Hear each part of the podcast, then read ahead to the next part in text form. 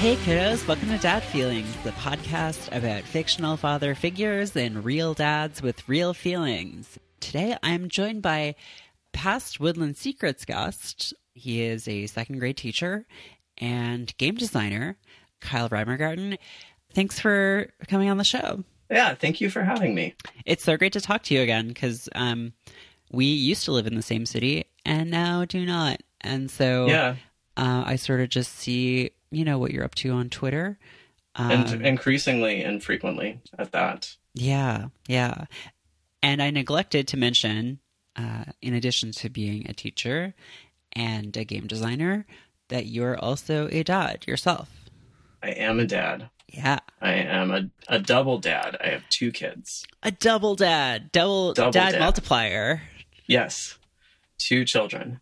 And it really is a multiplier. I did not like really anticipate that because like um, my partner Tiffany and I, we were like, when we we're having a second child, we're like, yeah, it would be great. There's two of us, and like we'll have two kids. It's like one each, you know. And um, and I didn't realize that like when you when you're a parent, that you're a parent of both the children all the time, and so it actually takes two of you to parent both the children. So it's like a, a my math for time like that I was going to be having in my life like totally did not work out. So which is it's it's good. It's good to be 100% parent to both child. yeah, that is interesting though. Um, like I, I've talked to people who have multiple kids, and um, sometimes they're like, "Oh, after the first one, it's just like, well, we've already sort of like got a system, and like, you know, we're passing down stuff from like the one kid to the other one." Um, but then I could also see how it's like, oh no, they're just both always on all the time. Like, yeah, like it's not like you are. You're like, okay, I'm switching off the the one kid switch now, and I'm just a parent to one. Yeah, like I, I thought it would kind of be like like Marvel vs. Capcom. You just like tag in your second kid and you're ready for them. You're just like, yeah, let's do it. Um, but no, it's not like that. What frequently happens is like Tiffany and I are both busy doing like Miles stuff because that's the he's the one year old, so he like needs a lot of things done for him, like like just a lot of like physical creatural things, like having his nose wiped and stuff. And then like then Macaulay's like, hey, like I also need things. Like and we're like, we can't we can't do anything about that. And so then we're just trying to like coach her through independently doing her things. Like Mm. while Miles is like usually yelling about something. It's it's it's wild. That sounds like a lot. Um, and how, how how old um how old is Macaulay? Macaulay is six now. So Oh. she's like a grown up. But Okay, yeah. So there's like a pretty sizable age age difference.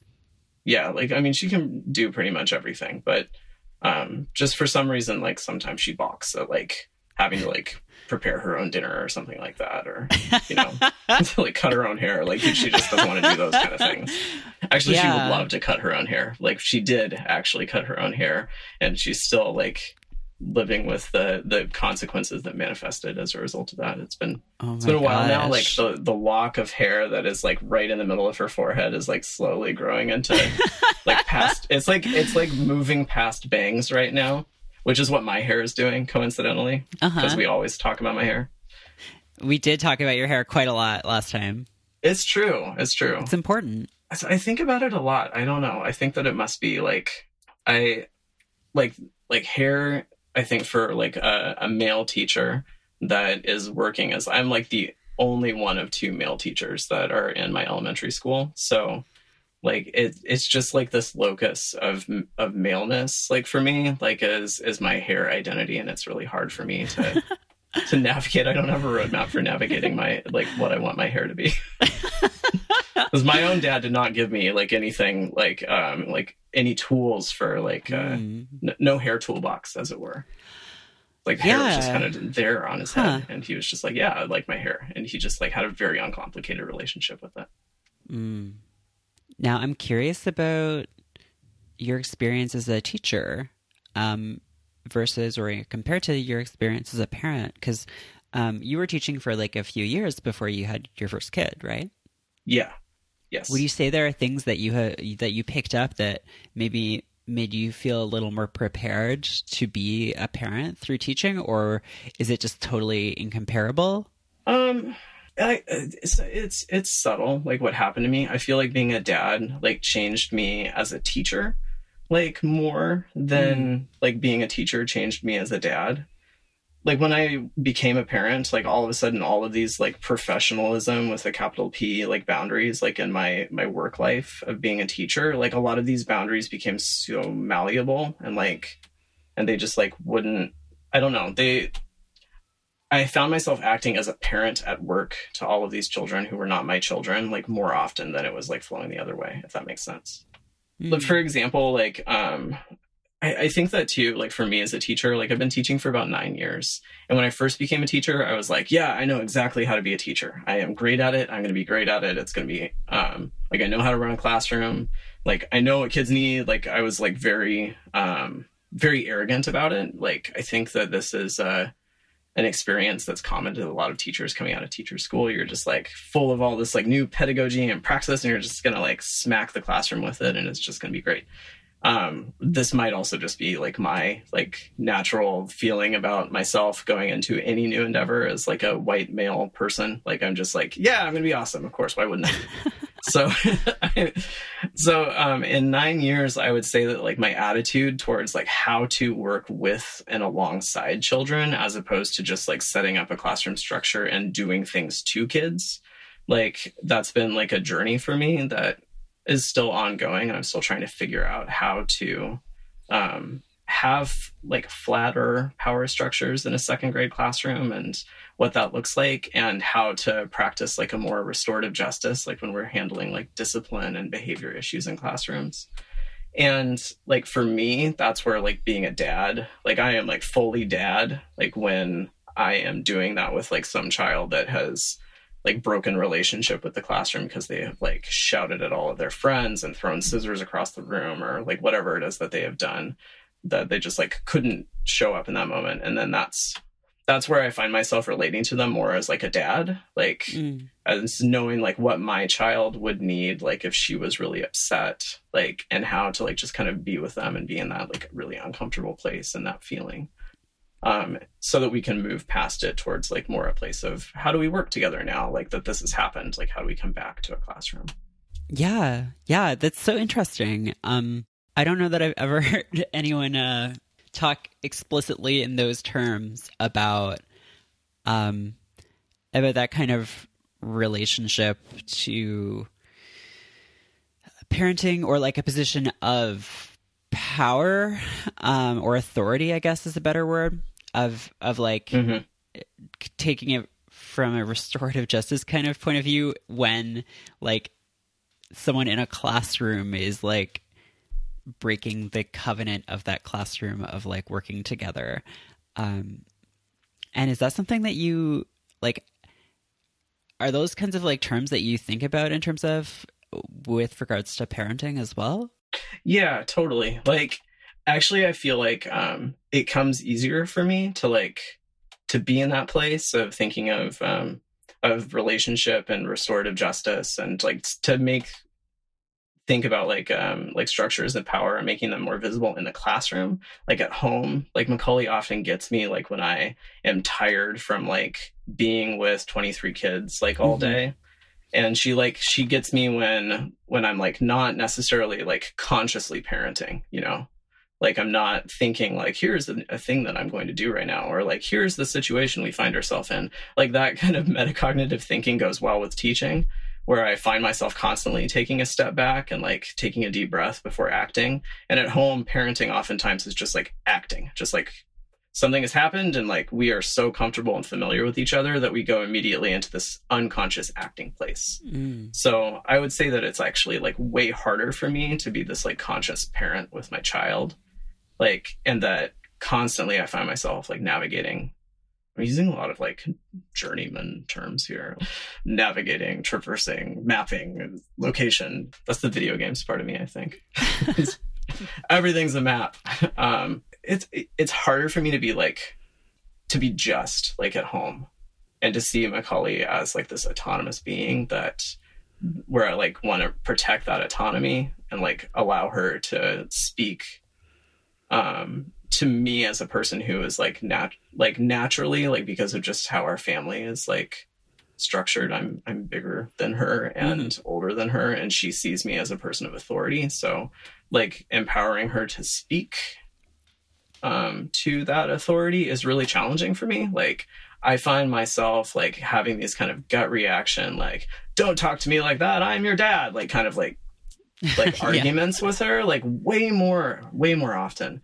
Like, I mean, I just like would not go to that place like with my kids at school Right. like i go to that place like kind of like unconsciously sometimes where i'm like some kid says no to me and i'm just like oh that feels really bad I'm just gonna be really like i'm i'm a man and i'm white and that feels bad to me like and then i have to like come back from that like at school like i have the tools to do that and because it's like the environment is like do this like just make sure you don't don't smush these kids and at home it's easier for me to just be like i am so comfortable smushing you Yeah, well, I mean, I feel like that's the whole structure of parenting. Um, and that's sort of like one of the big things that I wonder about with parenting because, like, there's all of this weight to the idea that, like, yeah, parents are like these, like, authority figures over children, and children aren't really people.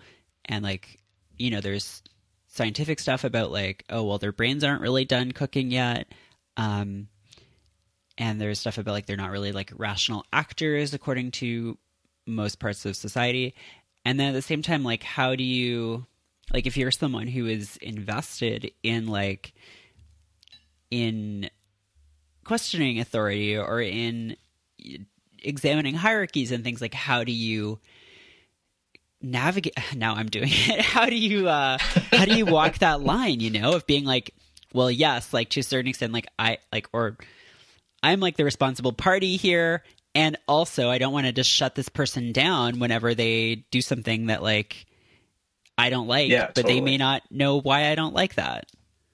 Yeah, exactly. And I think that like um, we hear a lot like in teaching too, like about the the brain development side of it. Like, yeah, kids don't have like their like empathy centers like well developed yet. Like they have a hard time like shifting to other perspectives. Mhm. And like the whole like amygdala panic lizard brain thing that happens like when kids get upset and they're just like inconsolable and raging. And like because that happens sometimes like at Mhm. school and and and that definitely happens at home like where like mac particularly like because miles is like so, so young he's one and he's delighted by yogurt so like uh, I mean, he, he he's he's easier. Yeah, it's like right now, um, like his, all of his concerns are like just physical, like body stuff. Like, uh, oh, you're teething. Here's Orajel. Like, ta-da! Like solved. Um, but like when Mac like gets like that, where she's like really upset about something, um, and I feel like that's the most scariest place for me because then I have the responsibility of like guiding her through that feeling so that we can have like a conversation about it. But like until she gets through that like she's kind of like in my hands like as it were you know? Mm. or, or tiffany too like like both of us like have navigated through tantrums sometimes. And she is like really mad about something and like and can't listen to anything like because she's so upset. And just having to like be there and be uncomfortable together and to be this person that is caring and kind and compassionate and not at all being triggered by like this raw emotion in front of me um, so that I can say like all of the calming things that I would say to a kid that was going through this in my classroom. And then like finally like come to that place of all right, it's time for like deep breaths and now we can talk about like what happened because the happening thing is over. Like that it that's where I find I fall down as a dad sometimes because like I'm just like you're really upset and I'm letting myself get really upset about it too and then we're just both Mm. like lots of yelling and feelings and it, like I wish that I had more self-control. Yeah, that seems really tough. Um, where did you like encou- first encounter all of all of the stuff? Um, because you said like when you started teaching, maybe you just had this perspective of like I'm going to be really good at this, and like at that point, did you already have these kinds of views about about how to do that stuff, or or was that something that you picked up over time? Oh, not at all. I was like a hardcore behaviorist like when I came out of school and I Oh, was wow. just like I was like, yeah, you know, when like a kid's like not doing what you want, like you're, um, you know, you wield your attention like a weapon, and like it was just like I was very, um, like very invested in the idea in the idea that like just by carrying myself like in a confident manner and by setting like very clear expectations and then having like really clear consequences and rewards like that that was how i was going to run my classroom. So um, and that's like kind of what i did for the first couple of years. And i'm not going to lie that goes really well because a lot of kids are looking like they've been trained by like coming to school and Mhm. going to kindergarten and first grade that um, the classroom is a place of like rewards and punishments Mhm. and they're comfortable with that dynamic and if you're a teacher that's just like time to crack some skulls like we're doing math you don't want to well are you sure because i've got like a whole box of finger puppets that you can eventually earn if you have enough star dollars um and like that like like it, it works but it also i i felt like i was one of those people that like as i i wanted to like share more i don't know radical thinking with my kids like and like talk more about just um i don't know about critical thinking and the the classroom being a place to do that work. Then i was like i can't have this like top down hierarchical like structure in my classroom and have them like take seriously like what, what i'm saying like they'll only be doing it because they're performing like according to what i say is important to me and it won't be a durable kind of like thinking change in them so yeah it, a long way of saying like this was not at all something that i knew how to do like when i came out of teacher school and it wasn't something i even really wanted to do Huh. That's that's so interesting. Um I'm wondering like have you read any or did you read any sort of like material on parenting before you became a dad? Um, no, not really. Like both Tiffany and I, we we talked about it, and we were we were just like, um, we had we got hung up actually on like what what is the rationale for like having kids, you know, Mhm. like um like now, and we decided that there's like really not like a good reason except that you want to like like and that's kind of where I am like now like is that choosing to have children like is ultimately something that I did because like I wanted to like I wanted to. Like there's not really like I I, I don't have any other like nobler like thing to attach it to. Like it was really just Tiff and I were like yeah let's we we want to have a kid and we would do a good job being parents um mostly because like both of us like had experienced like things like in our childhood. So we're like we know that we will not want to do that. So we're going to be great at this. And um i i don't i don't think in terms of like i aside from just like seeing facebook stuff to read every once in a while about most of it is like about consent because that's what the algorithm has decided that i really want to read about is parenting and consent um, and like I do click on every single one of those articles because I want to be absolutely certain that I am teaching my daughter and my son about consent. Like so, it's this anxiety that I'm going to um, raise children that just like slide right into the patriarchal like dynamic and just like be fine with it. I, I'm really worried about that. So um, I I just keep clicking stuff on Facebook about consent so far um, i have not made it through one of those lists and gone oh my gosh like i'm not doing this um, but you never know that seems good. you, you never know though like there could be one cool trick that doctors hate that i have that i'm not doing That does seem important though. That seems like a key thing because um you know, I think that is something that I've seen people pay a little more attention to um over the last few years. I'm sure it's a conversation that's been going on forever, but this idea of like you know, one of the ways that we reproduce a culture that um violates people's yeah consent, totally like bodily Totally. autonomy and consent, is like in childhood through what we think of as like really benign things. So like don't don't make your kid hug someone if they don't want to, basically. Um that's uh, I'm glad there are like there are way worse things that Facebook could be could be showing you, so I'm glad it's that. I've, I've heard i've heard there are terrible things on facebook but my Facebook is like a scintillating tower of um, virtue and goodness. So I, the algorithm works. It really, it really does. It's it's just um, vaporwave hoodies and consent. So I'm curious. Like, I guess you haven't read any of this stuff, but like, I'm like any of the kind of conventional books. I'm like, I wonder what the sort of modern state of consensus is around that stuff because I feel like probably it's moved away from sort of a strict kind of behavioralist perspective or like at least there's been some like updates to that but i feel like probably it's also not typically interested in like teaching kids about autonomy and power structures probably not and i think that that's probably like something that like i i know that that mac kind of tunes Tiffany and I out sometimes because we're just like talking about work. So like I mean you have to as like two teachers in the family because Tiff teaches second grade too. So not only are we both teachers, but we both teach the exact same thing.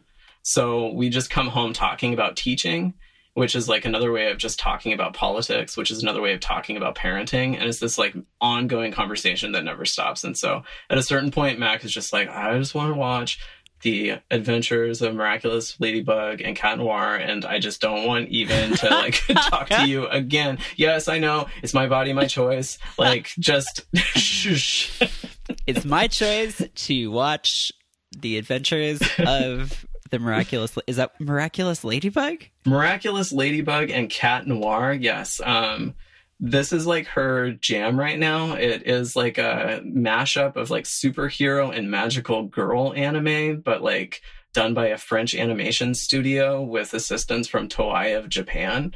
It is um it is qu- pretty bizarre. That sounds I'm looking at pictures of it now. It looks wild. it's so good. It's so good. They said that um I read a bunch of stuff about this because I was just like, how does a show like this come to exist? Um, because it has everything that like magical girl anime has in it, and it also has like superhero stuff, and it doesn't seem like those things would go very well together, but they do, and it's focused on Ladybug. She's like definitely the protagonist, which I like that. And Cat Noir is also like they modeled him after Catwoman, so like so good. His transformation sequence, you need to watch it. It is wild.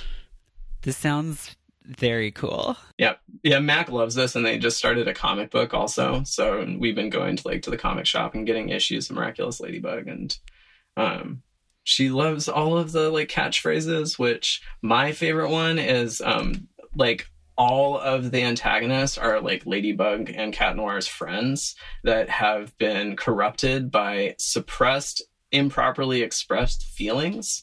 And to, and they they turn into these like monsters. And then once they like solve the root of the emotional conflict within this person which is like ranged from a lot of different things. My favorite one is dealing with corruption in their student body election system. That was my favorite one. Oh my really god. good. Um, so once they solve that, then they transform back, you know, like uh, moon healing escalation style, and it's it's so good.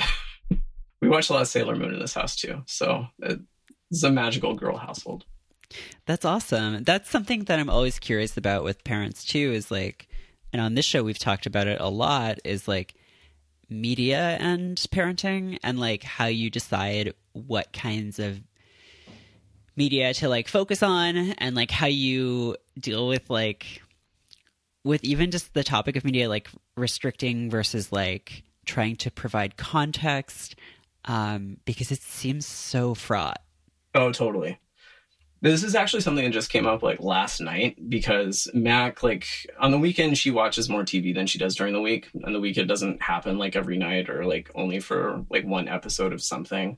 And on the weekend, like usually she's just like, she's been hard at work all week and we're kind of like oh, we all want to just like collapse at home and watch cartoons. And so she does that for like you know like three or four episodes of something. And lately since it's miraculous ladybug and cat noir um, then a lot of the like show's vocabulary is making its way like into her vocabulary. And last night she like just kept on um, saying no offense. Like you know, she would say something mean and then just say, no offense, no offense, like over and over again. and so we're like, people don't say that unless they're saying something that they know is mean and they want to absolve themselves of the responsibility of saying it. It's like an appeal to like a platonic mean thing that's just out there in the universe and they're just calling attention to it. Don't say that, Mac. And she's like, no offense, no offense. it was like a verbal tick.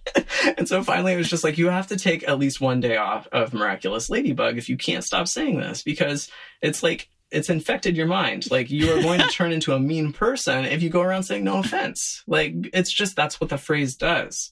It's like um it, yeah, it's it's a bad thing to say. And she's like, I see what you're saying, but I'm gonna keep saying it. No offense. it's just like that's it. one day, no miraculous ladybug, which was um, met with howls of anguish. Mm. Mostly, um, we don't restrict like really very much what she watches because we found that that is just like I don't know. We do, we do obviously we don't offer things to her if we, we think that they're like wildly inappropriate or like have a lot of stuff that she just doesn't have like a schema for hanging her hat on. Um, like if it's like a really violent or something like mm-hmm. that. Um, there was a time when she got super obsessed with Powerpuff Girls, and I love Powerpuff Girls. But then, like Matt, Tiffany and I, like watch everything with Mac for the most part, so that we can, if something comes up, we can talk about it like in the moment. And I was like, wow, there's a lot of stuff to unpack in Powerpuff Girls that I did not consider as a person who's not watched this show in a while.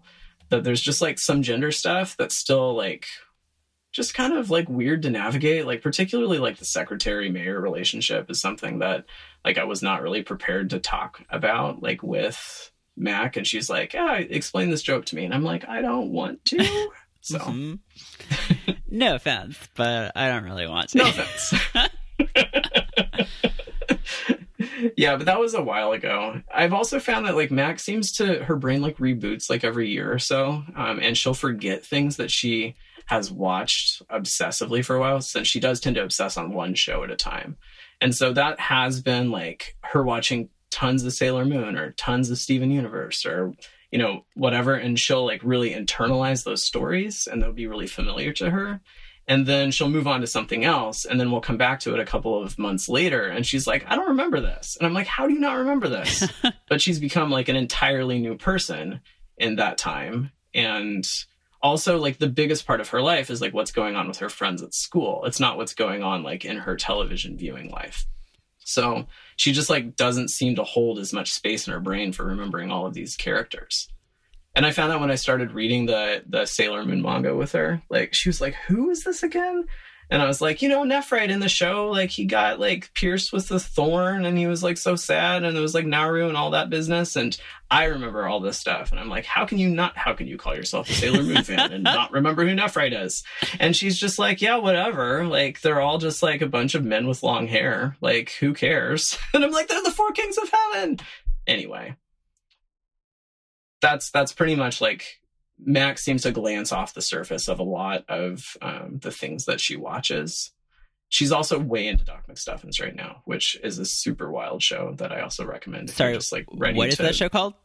Oh, it's called Doc McStuffins. Mm-hmm. Um, are you familiar with this at all? I have never heard of it, and I have no idea what it is based on the title. okay, Doc McStuffins. She is a human girl who is a doctor and she is a doctor who magically shrinks herself down and enters into a world where all of her stuffed animals are alive. And some of those stuffed animals are like nurses and consulting doctors with her. And it's like, it's like Grey's Anatomy for kids with stuffed animals is what it is. Um, so in this like stuffed animal world that she lives in, like stuffed animals have like trauma that happens to them, and Doc McStuffins like goes through diagnosis with them. She like explains procedures that she's about to do. She like has them like consent to like all of the medical procedures that are going to happen. She has her anesthesiologist like put them to sleep. She actually I think does her own anesthesia. Never mind. She doesn't have an anesthesiologist. Scratch that from the record. Um, and then she performs the surgery and then she like sews them up and then does like aftercare stuff and um, like sometimes therapy. Like there was one episode where like she had a like a stuffed animal that was like going through therapy, and their stuffed animal friend like showed up with them every day to cheer them on, like while they did this. Um, I'm very impressed with Doc McStuffins. Like it seems like it really is like, yeah, we're going in hard on hospital stuff. We're gonna make this feel real, but for stuffed animals. that sounds like a good show. It's pretty great. It's got good songs. Um, I imagine like it's it's not this way, but you can kind of hear it in your head like once you imagine this. I imagine the Doc McStuffins song is being performed by like a pop punk group um, that like does you know silly covers of kids shows like Uh-huh. themes. So I imagine that it's like while I'm watching the Doc McStuffins theme song, I imagine the pop punk version of it like playing simultaneously. um, like like I don't know, like Further Seems Forever or something like that, like playing Doc McStuffins the theme song, and I can I, it just feels right to me. Or like Saves the Day. Saves the Day would do a great cover of Doc McStuffins theme song. I'll have to listen to it and then imagine what it would be like. Um, I, I think that maybe some listeners are probably screaming now that I have called Further Seems Forever and Saves the Day pop punk. I know they're not pop punk, but you know what I mean. Like some like power chords and some angsty like singing that is happening. I'm I'm being like such a 33 year old dad right now. I know by like colluding all these things together, and that and it's not colluding. What's the word when you smash a bunch of stuff together? Uh, that's a, called a mashup, I think. well, this has been really fun, and I think we all learned a lot. Um, Thank you. Um, I agree. do you want to tell people where they can find you online? Yes, I am on twitter.com for now, and I am Moon Magic with M O O O N as the moon part. And I'm on Facebook and I'm on Instagram. I think my Instagram might even be Moon Magic as well. And I have a page on itch.io, which is um, also Moon Magic. Um, and that's where you can find my games if you have not played them. Um, and soon there will be there will be another page on there. I'm excited about that. All right. Well, I will talk to you later, and I hope you have a great night. Thanks, Merritt. I hope you have a good night too. Thanks. Bye, kiddos. Is it? Dad Feelings is hosted by Merritt K and produced and edited by me, Nick Bravo. Dad Feelings is a part of Stay Mean, the world's only podcast network. We're entirely listener supported. If you enjoy the show, please consider becoming a patron of Stay Me at dadfeelings.com slash support. Our theme music is Swell Content by Speedy Ortiz off their album Foil Deer. Thanks to Car Park Records and Sadie Dupuis for letting us use it please mention us on Twitter. We're at DadFeelings and at StayMeanCo. Or rate and review us in iTunes. We really appreciate it. Thanks for listening.